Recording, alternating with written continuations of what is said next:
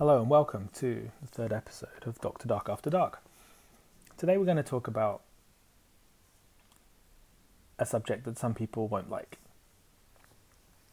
So the episode's titled We Did See It Coming. Just needed a pin. I'm first going to talk about cycles. So a six year old can tell you if you show them a GDP chart, that GDP, so if you a growth chart of GDP, you can see it goes up and down, up and down. Now it tends upwards over time. But a six year old can tell you it goes up and down. It's a cycle. It's the business cycle. Yet economists are much more linear in how they talk about this with their extrapolations. You very rarely hear an economist saying, well, you know, I've modeled the next 20 years, and of course, well, we should expect two to three recessions because the business cycle. You don't tend to hear that.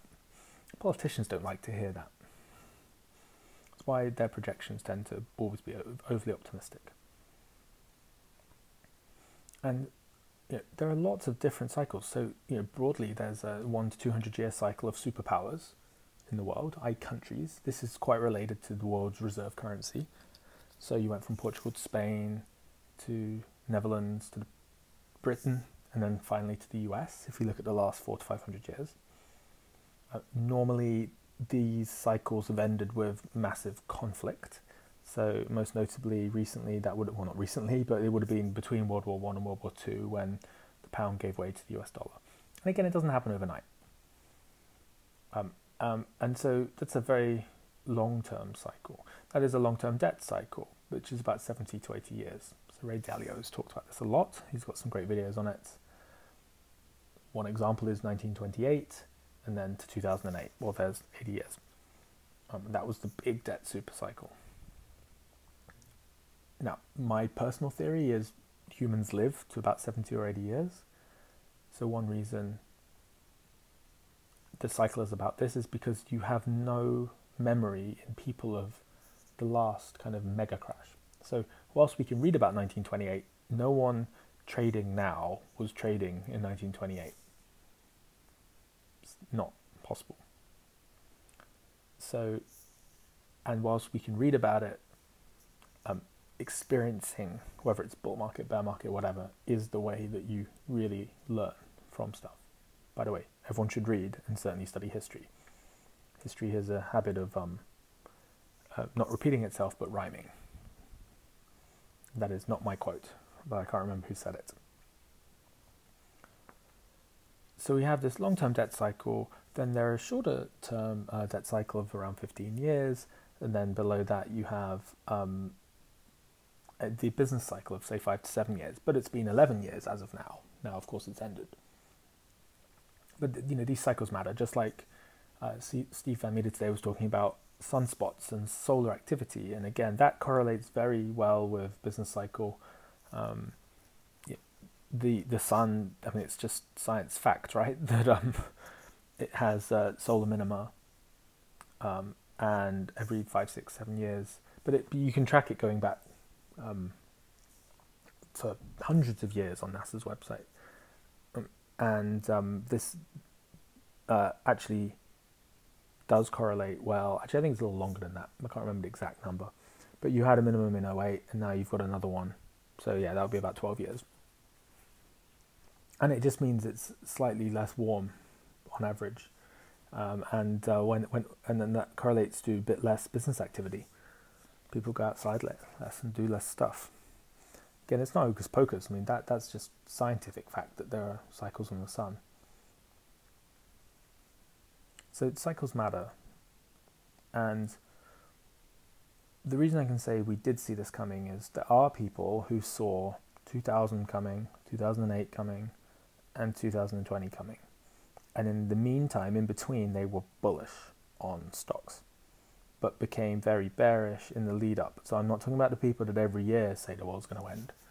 That there are people, um, and by the way, sometimes they get a false positive, so they can be, you know, nearly right but not quite. But um, there are several people, and again, a lot of them are very famous hedge fund managers that don't have a high profile, because most money managers make the biggest returns in bear markets not bull markets, because bear markets happen fast. And so the returns, if you get it right, can be huge. So emerging markets peaked in 2017, uh, and I mean the stock markets. And then you had a peaking in Europe. US peaked um, the actual economy in Q3 18. Uh, and then, and when I mean the economy, I mean the actual growth in GDP. It t- topped out at about 3%, which is very weak for a US cycle. And of course, in Q4 18, US stocks had a horrible kind of 20% correction, but rebounded back pretty quickly. But that was a that was a first big warning sign. You know, the growth had peaked in a rate of change term. And bonds were telling you to be worried. So that people at the time were saying bond yields in the 10 year will go up to 5%, 6%. Yeah, kind of more historic normal levels. Well, they topped out at 3.5. They're now at 0.7, but they've pretty much been on a you know, just down since you know, from 3.5 steadily at first, but and then more quickly recently, but it'd been one way street. So the bond market saw that there was going to be some form of slowdown. You know, therefore, you know, it, it thinks it might slowdowns tend to be deflationary. Um, yeah. Was not thinking inflation is going out of control. The bond market tends to be pretty good at predicting things versus the stock market. Um, and you know, so in 2019, there was certainly slowing data. Um, and let's just talk about US data from an economic perspective. I mean, Europe was clearly slowing as well. You know, Q3 was probably the worst quarter uh, in 19, and then Trump suddenly started to work out he can pump the stock market with all the trade war stuff. So Q4 was this kind of bizarre, like, I mean, I don't know if it was like the kind of reflationary bounces we had in early 08 uh, and we had in the 2000s um, be, because you know it wasn't like well something like oil was going up in say um, late December, early Jan, but it wasn't you know in triple figures. So Q4 19 was just this weird quarter where the market moved more with someone tweeting than anything else. But again, like the curious folk out there, we're, we're talking about world dollar liquidity, which of course turns off most people. And we talked about this in the first episode. You had tax cuts in the US, uh, which meant a lot of cash got repatriated to the US, caused reduction in world dollar liquidity. You had the trade war, so you had uh, an increase in net exports. Um, and so if people are importing proportionately less, that means you're not paying for them in dollars. Um, and now, if you actually look below the line here, so net exports go up, that's positive to GDP. But what was really happening was both imports and exports were actually going down year on year. It was a bearish sign.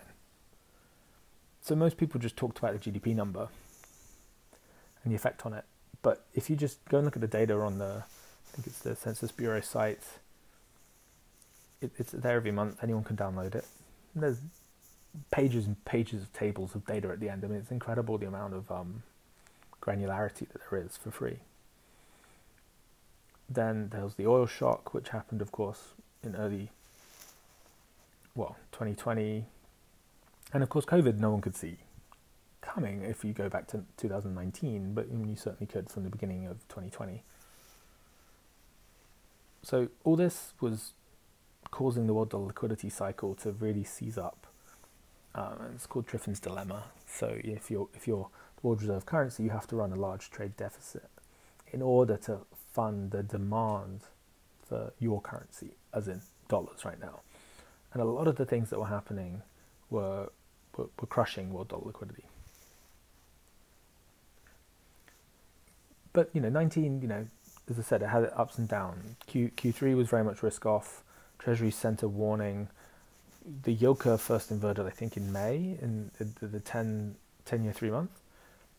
And the yield curve inverting tends to mean it does not mean there's recession imminently. It means normally within six to 18 months there will be a recession. And by the way, it's going to have to uninvert generally before that recession. It's not the mainstream media. As soon as it uninverted, were like, "Oh, everything's fine." I don't know how they can, how anyone can look at the data and say that, but they just don't care. And remember that they have a different agenda. So they want stocks high. Why? Because then people, the, the economy's good. And how's their business funded? Advertising. Well, what happens? What's the first thing to get cut in a downturn? Advertising. So just be aware of, you know, conflicts. And then, so Q419 was, as I said, very much, you know, this kind of risk on Trump thing. Um, and, you know, it, it was just its own flavor. It was its rhyme. It was the rhyming of like early 08 when oil went crazy, early 2000 where you had actually a bunch of liquidity given by the Fed because of the Y2K problem. Go and look it up if you don't know what that is, uh, which ended up not being a problem. And the Fed pulled it, um, that liquidity, pretty quickly. And potentially that's what caused the top in the in the, the dot com boom. I mean, it, the, the top happened within weeks of it being pulled that was actually very similar to now. So in 2019, Q4 19, I was thinking, well, this is much more like 2000s. You've got this tech situation. Tech keeps going up. You've got some crazy stuff happening with Tesla. It, I'm not saying Tesla's a bad company, but it doesn't make sense where it's valued. One could argue valuation doesn't matter, but you know, hearing stories of someone, students opening Robinhood accounts and buying call options on Tesla, like, yeah, that really smelled like a top. But you know, th- there's no point trying to call tops. Um, you you can um, go crazy trying to do that. You don't need to call it either. But it did feel like the economy was on a knife edge. Uh, European data was really weak in 19, especially Germany, um, Italy in recession. This is before COVID. Um, Germany teetering on it. You know, they had a positive quarter by 0.1% and negative one by minus 0.1%. Like, you know, it was, UK was in the same boat. A lot of this was Brexit related. You know, Europe was really sputtering. Um, and Japan was very weak too. And again, Q4 data in Japan was minus 6% GDP. So Japan, deep recession before all this the COVID stuff. And so then, well, at the time we called it Corona. Corona came, uh, I first started hearing about it at the end of December, but I live in Hong Kong, and yeah, there's more chat here from China stuff as you'd expect, right? Versus if you live in a Western country. But there was nothing to really be concerned about then, apart from okay, it was something to to monitor. Um, but it was when, so just before Wuhan was locked down, which was I can't remember the exact date, but around the 23rd, 4th, something like that of January. From mid January, you, you, well, I started tracking the data. You got daily data from Hubei province and China. And again, you can argue whether the data is right or wrong or whatever, but it was the point is it's going to be giving a best case. So when your best case is 50% daily growth, you know, doubling every, well, in fact, some days it was the number of cases literally doubled. It was of 100% growth. Well, that's best case. Okay, well, that's pretty scary. Um, and so, again, the data was in Chinese. You just needed Google Translate. At first, a, few people were tracking this, and then, of course, more and more people woke up to it. So this was how to get ahead of the curve at the time. And then, but the but the more important thing was to, to look below the surface because the world's seen epidemics before that did not become pandemics. And so there were research papers out in late January, especially uh, in so written by Chinese scientists because the data is from China, but in Western publications, the best Western publications like Lancet, New England Journal of Medicine, JAMA, um, and these were not peer reviewed because when this type of thing happens, there's no time to peer review. I mean, I was a scientist, right? Peer review can be painful. It can take many, many, many months. You can have to revise things several times. That's not what happens when you have a potential pandemic. It gets published. And you know what? Some of it's going to be wrong. Some of it's going to be right. But that's it's more important to get data out there. And most people taking decisions in most countries are aware that this data is not perfect. But there are two things especially that stuck out for me. One was that relatively high R naught This is the transmissibility, so how many people you would infect on average if there were no social distancing measures. So at first it was being estimated around two, between two, two and a half. Comparison with the flu, flu's about 1.3 roughly. By the way, these numbers you can't know them to several decimal points. Um, but then what started to happen was, and the papers suddenly started coming out. There was one from Los Alamos, and then there were others which were like, well, maybe it's three. Oh, it's we think four. One was, oh, we think six point zero eight, which was I think the highest I saw. Again, you can't be that accurate, but but my point is, it was like, okay, the trend is going upwards in what people think R naught is. And this is an exponential function, so the difference between two and three is actually is totally gargantuan. Um, and if you can't, don't know why, just go and multiply 2 by 2 by 2 and keep pressing equals on your calculator, then do the same with the number 3 and then the number 4. See how quickly the numbers scale. And then the second thing came out, so that was worrying, but it was like, okay, well, it's still controllable, they're locking it down. Actually, some of the numbers started to slow down in Wuhan. Um, maybe this is containable you still couldn't say in kind of January the 25th or so, oh, this is going to be a global pandemic for sure. But then something else changed, which was, um, well, you had Chinese New Year. So at the same time, and Chinese New Year was fairly early this year, you had this massive migration of people around the world, a billion people, uh, well, mainly going across China, but a lot of them going across the world. Um, it's, uh, it's a complete shutdown for a week of China. And um, yeah, literally have a billion people traveling. Great way to spread something. And what came out in early February was that you had asymptomatic transmission. Now, no one, I had certainly never said those words before, um, and so I started reading about it, and uh, I think Erik Townsend and Dr. Chris Martenson were very early onto this as well.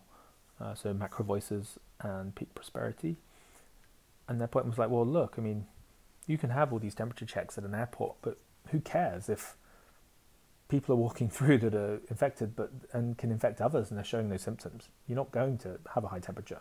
So you're going to travel. If you feel really bad, you're not going to travel. So when I saw about the asymptomatic transmission, that was really the that wasn't the nail in the coffin. There was, but I then worked out that I just needed to see one more thing to be to go into total risk off mode, uh, and that was roughly second week of Feb, thinking this, which is need to see um, genuine community spread, ideally outside of Asia. So you couldn't just say it's an Asia thing. So the first community spread started happening in Singapore. They did get it under control, but it, it was happening. And then, of course, it happened in Daegu in uh, Korea. That literally, you had like 700 cases from one lady that went to this church now, don't get me wrong, the church does seem a bit crazy, and people are incredibly close to each other. They um, touch each other, and it was an absolute perfect place to spread stuff. It's not a normal church, um, and um, but it it also showed that the higher R naught values were likely correct, and you also had the Diamond Princess happening at the same time, um, the which you know ended up being the biggest petri dish for it. Um, so you could, yeah, you could you, you could see that the higher R naughts were more likely rather than less likely to be correct. Um, and then, of course, you had Italy. So as soon as Italy happened, and, and it's not a surprise, it was northern Italy. A lot of people travel from China to go to Milan. Uh, you know, Lake Como big, you know, destination, um, and um, yeah, you couldn't have predicted it, but it's you know, again, if you just look at most notably, where are the flights from Wuhan? Where, where, more flights went from Wuhan to a city, that city was much more likely in the early days to, to get infected. It's just moving the people. And so when Italy happened, that was it for me. That was when I sold all equities. So I'm like, you can't stop this now. Uh, you, you can have all the temperature checks you want at an airport, but it's not going to do anything. Yes, Trump had stopped um, flights from China in late January. Well, people had already travelled to the US because the Chinese New Year en masse. So it was already there. Um, and he wasn't stopping flights from Italy or Europe. So if it was in Italy, well, clearly it's going to be everywhere else in Europe. and the logic then would be, you know, UK will probably see it last, just because it's out of Europe, because it's an island and sort of, you know, the end of the line in Europe. And this is exactly what started to kind of happen. You, you started seeing in Spain, in Valencia, which was um, one reason was there was a football match between Milan or Bergamo, it was outside of Milan, um, and um, which was held in Milan because it was a big big match, and Bergamo Stadium couldn't hold it, and and and um, a bunch of people came from Valencia, and then they went back, and of course that became a hotspot in Spain. So you could just suddenly start seeing, quite logically, how it was spreading. So I think mid Feb was the time where there was a genuine moment of a week or two where you could quite calmly say, okay, I don't need to take this risk. Um, you know, I was, I was set up quite bearishly anyway, so I just sold remaining equities and just into cash. That was it. Simple. Um, yeah, and one other interesting piece of data that I was using a lot was the TomTom data. So I first found out about this in kind of probably about 20th of Jan. So I was tracking the top 10 cities in China. I think there wasn't data for Cheyenne, but the other nine of the top 10, there were data every, well, real time for congestion. So it's not traffic levels. It was quite misreported to be traffic. It's congestion. So oh, if you have traffic below a certain level, there is in effect no congestion.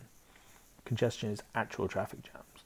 Um, but um, but it was really helpful data, and it was completely real time. And of course, it was TomTom, a Dutch company. You, it's completely independent to any China government, and, you could see where the lockdowns were more severe, where they weren't, and you could see on weekends no one was traveling which is still true to this day.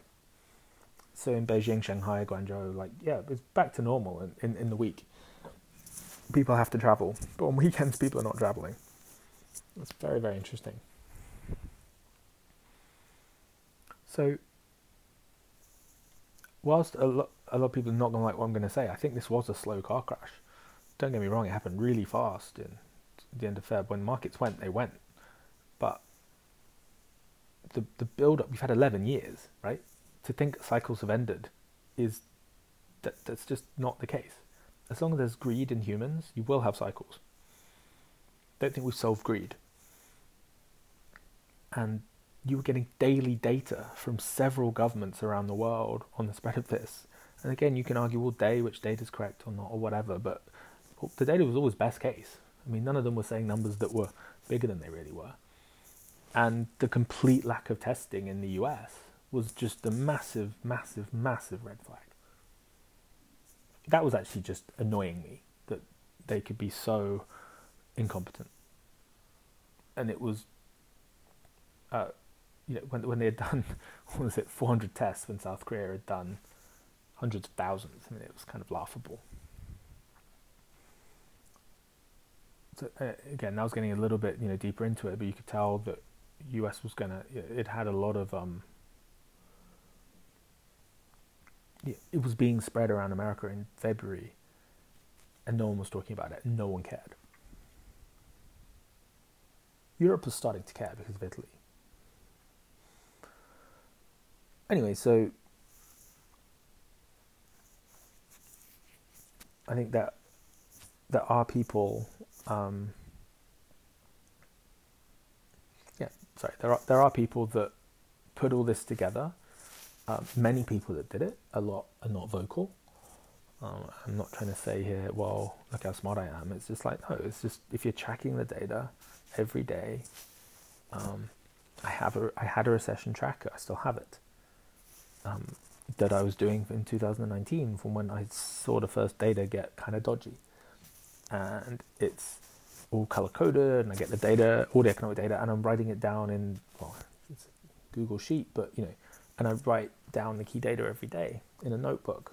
It sounds really old fashioned, but like it just forces you to understand it more. And you know, I want to track this myself. I don't want. Oh, I, I might pay some other people to get insights, but like I want to track the data myself.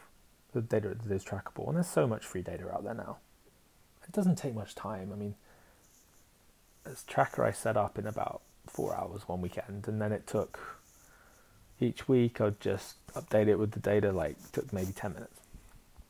Easy. And I was comparing it to all the previous recessions and almost recessions that we've had before. So, i.e., things like 95, 6, 98, 9, um, 2013, 2015, 16, where you didn't quite have recessions, but you certainly had slowdowns. And it was very clear the difference between them when you looked at the economic data.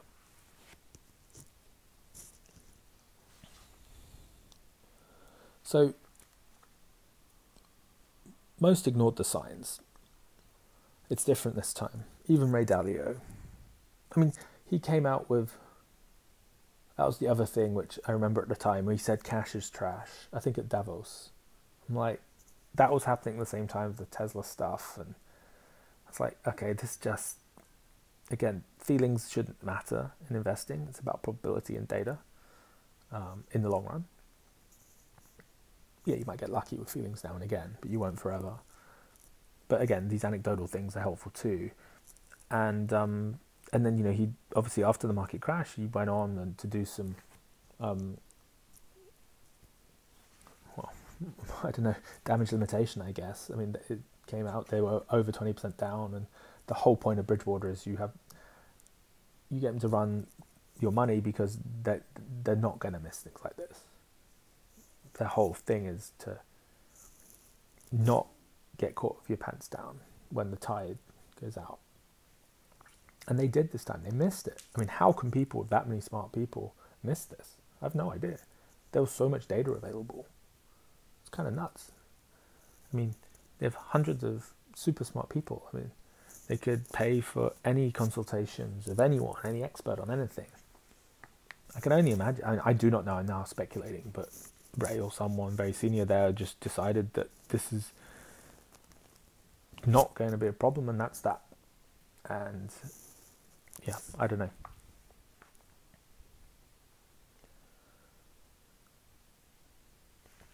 But you know, whenever you start hearing it's different this time, these are again all the little um, red flags.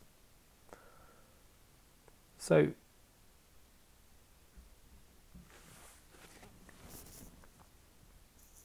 where are we now? Well, you know, we had the super high volatility, which was the initial kind of shock and realization that, well, in effect, that uh, Europe and America are getting crushed by this and it's going to spread around the world.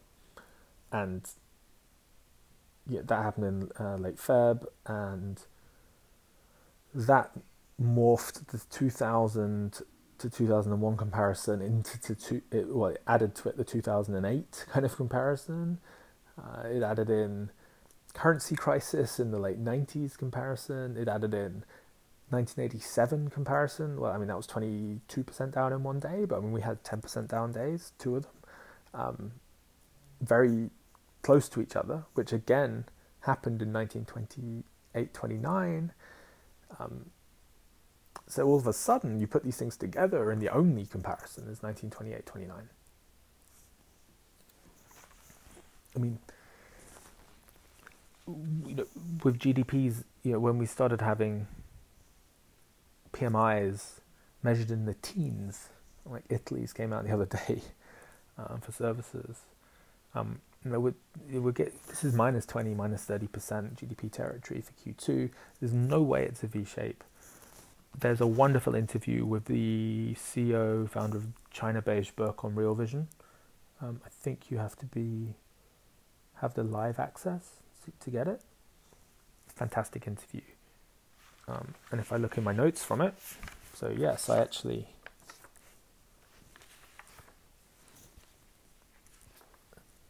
took notes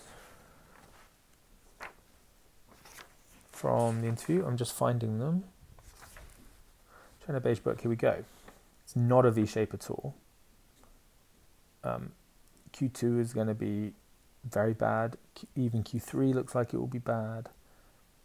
People are going back to work in quotes, but not back to growth. March has had a weak economic data. Just at the end of March, got a little better. The famous PMI that came out in March that showed it was flat because it was 51 and 52 for two different PMIs. Um, that everyone got up in arms about thinking it was a V shape because they didn't understand how it was calculated.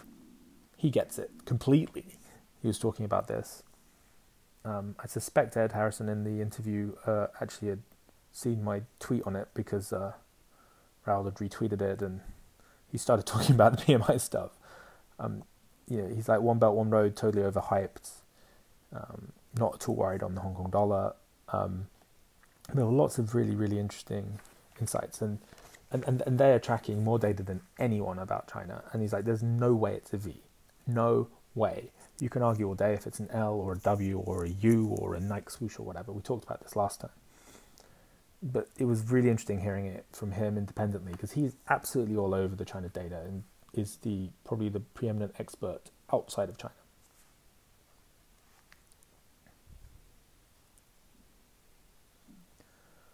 So where we are now is we're in this kind of bizarre situation. So it's very like 28, 29. Um, you've got a, you had the first leg down, which was brutally fast this time. And then we've had a relief rally of roughly 20% ish here, there. Um, and who cares if that theoretically means we're in a bull market or not? It doesn't matter. We're in a clearly the trend is bearish. Now, maybe the relief rally goes up more, maybe it doesn't. We have no idea.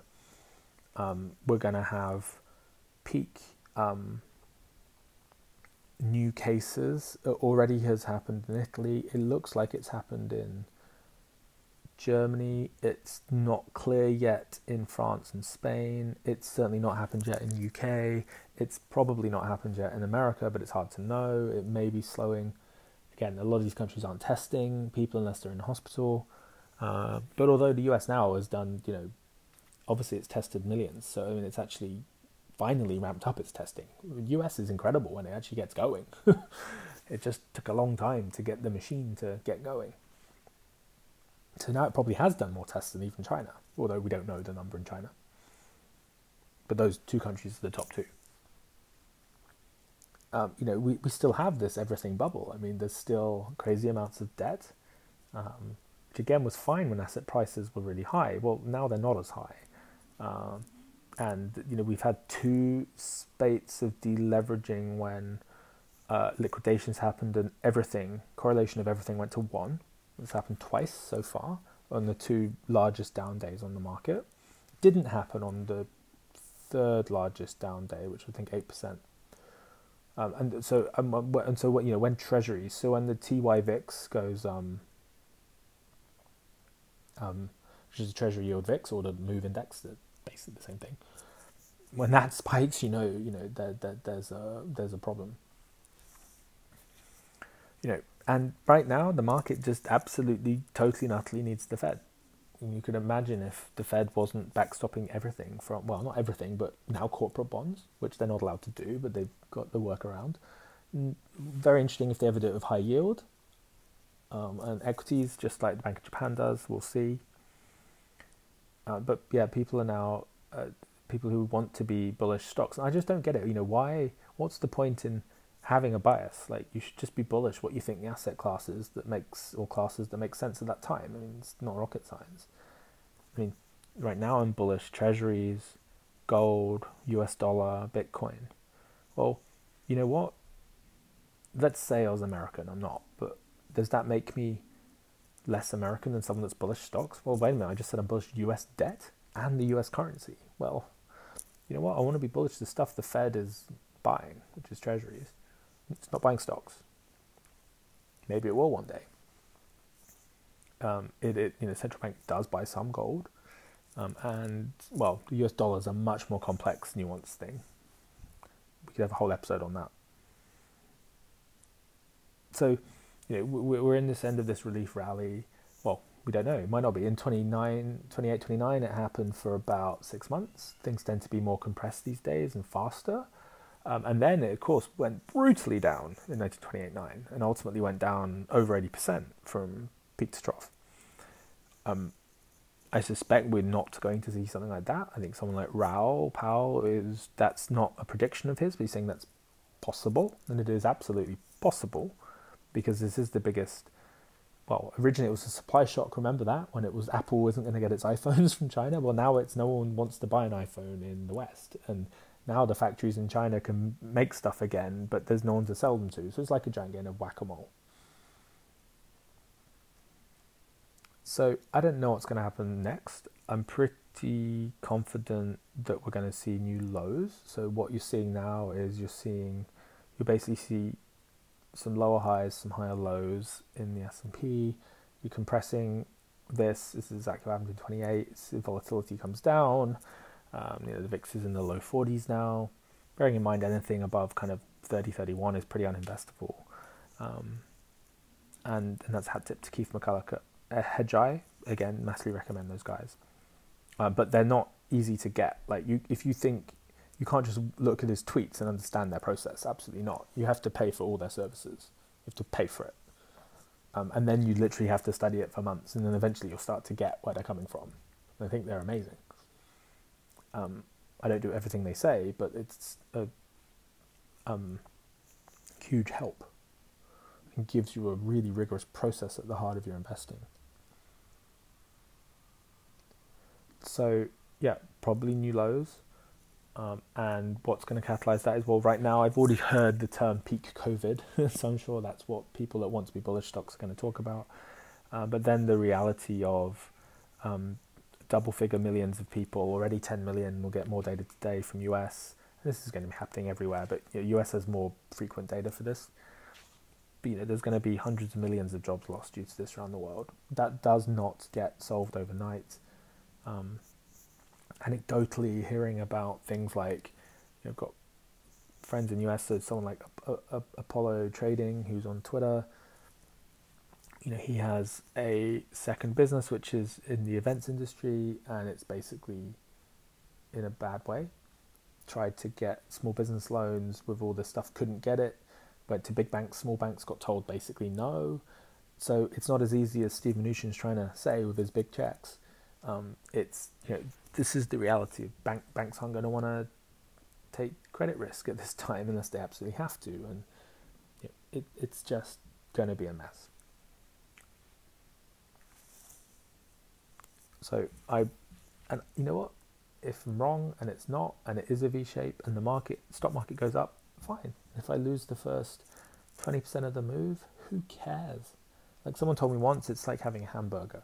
You don't need to get the the buns. You want the meat in the middle. So you want the 60, 70, 80% that's the meat in the middle. You don't need the, let's say, you know, 10 to 20% on uh, at either end. Anyone that says they can time the bottoms and the tops is lying. All right, so let's wrap it up with the kind of key lessons. So I'd say you should track data yourself. You can learn from others and Twitter is an amazing resource for this. Like, it's just wow. You can ask experts all sorts of questions, and a lot of the time you'll get a reply. And sometimes you do it in private, sometimes in public. But if you're not tracking data for yourself, how are you ever going to understand what's going on?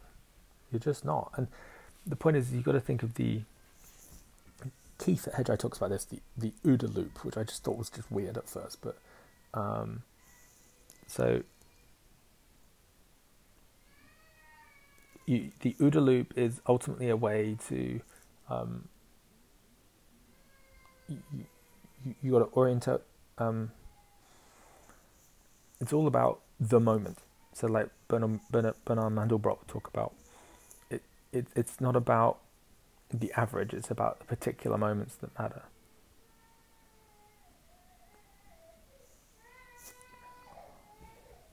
And so, the most important. Uh, sorry, there's some background noise here.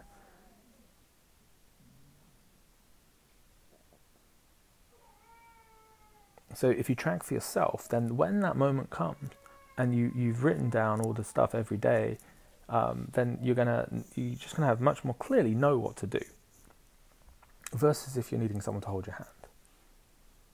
So next thing is just big lesson for me just don't listen to banks, mainstream media, politicians, friends. Like, you, you don't know what they're investing. People only tend to talk about their winners. Well, you be objective and work things out for yourself, but of course take um, you know, listen and get ideas from other people. Absolutely, no no problem doing that. then definitely manage risk. So if you don't track implied volatility closely, you should be. And if I just said that sentence and you don't really know what I mean, you need to make that your number one priority to learn about. If you don't understand, so you know, a lot of people use say TradingView. So you know, I've just literally a on my phone and therefore on my desktop a um, whole list of just, it's just called volatility. It's just got every volatility metric on it. So you've got everyone knows most people know about the VIX, but you've got GVZ for gold, OVX for oil. You've got TYVIX and the Move for bonds. Um, the Move index is I think owned by um, ICE now, and, and you can't get it for free. But TYVIX is fine. It's Treasury Yield VIX. You've got BVOL for Bitcoin. You've got um, EVX for Euro, JYVIX for Japan yen, like Japanese yen. Like again, just track know, know what's going on with the volatility regimes of all these different asset classes before you're looking at the price action.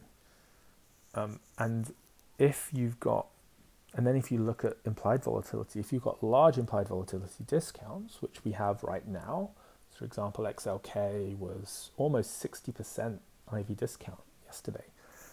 Um, and it was 57% the other day. Um, and I did short it.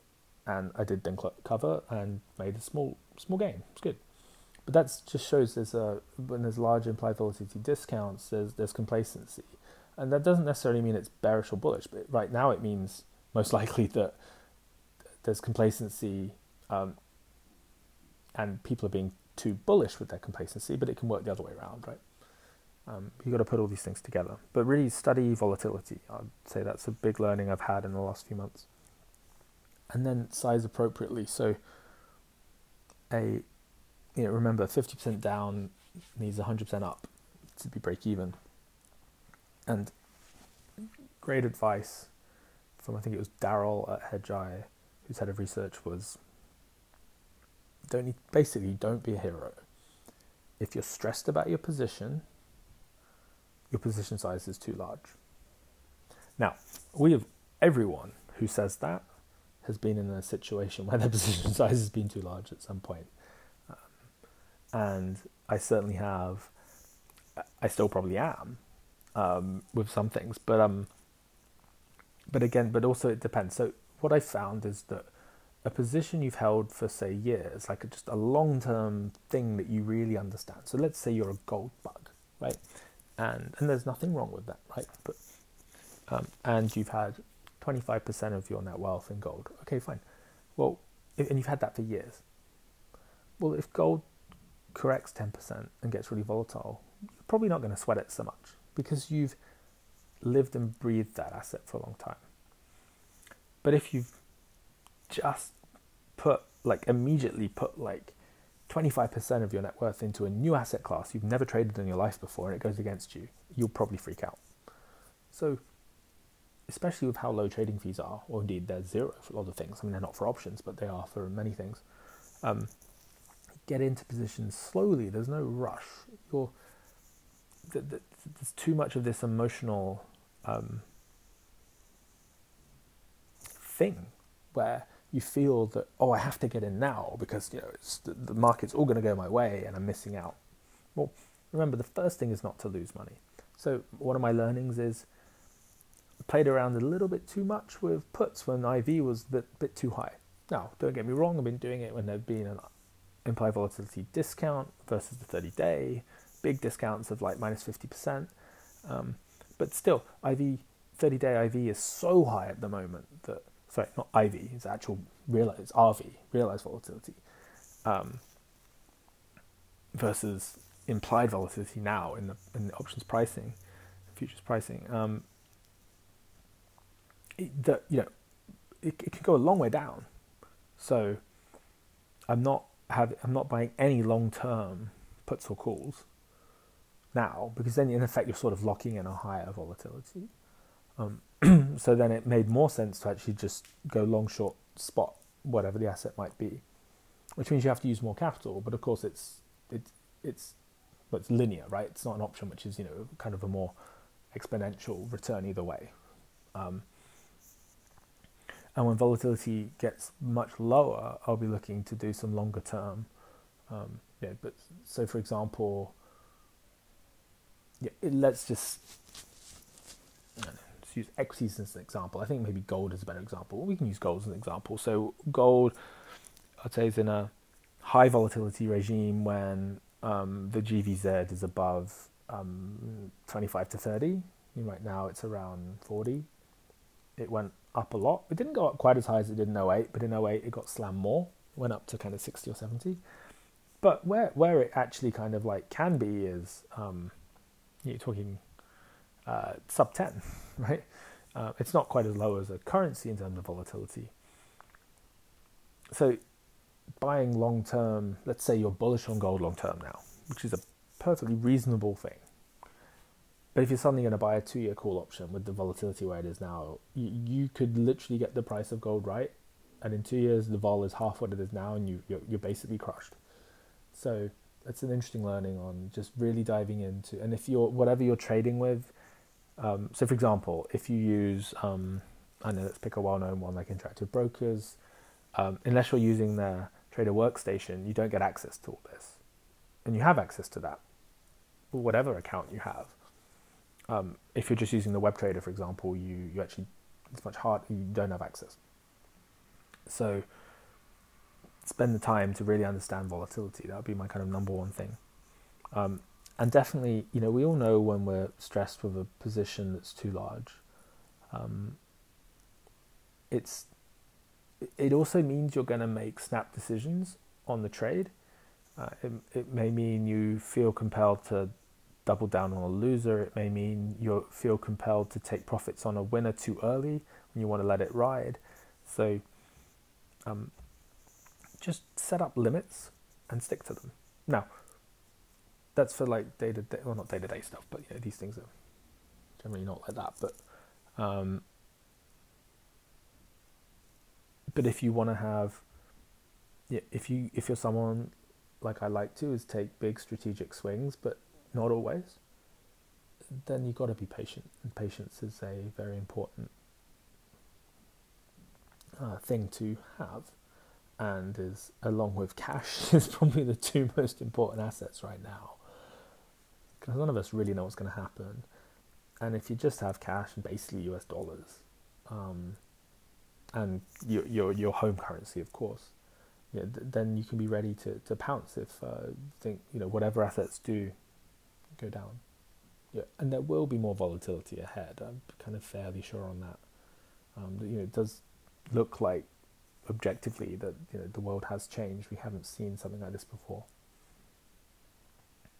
Okay, let's leave it at that. Thanks very much, and um, let me know if you have any ideas for episode four.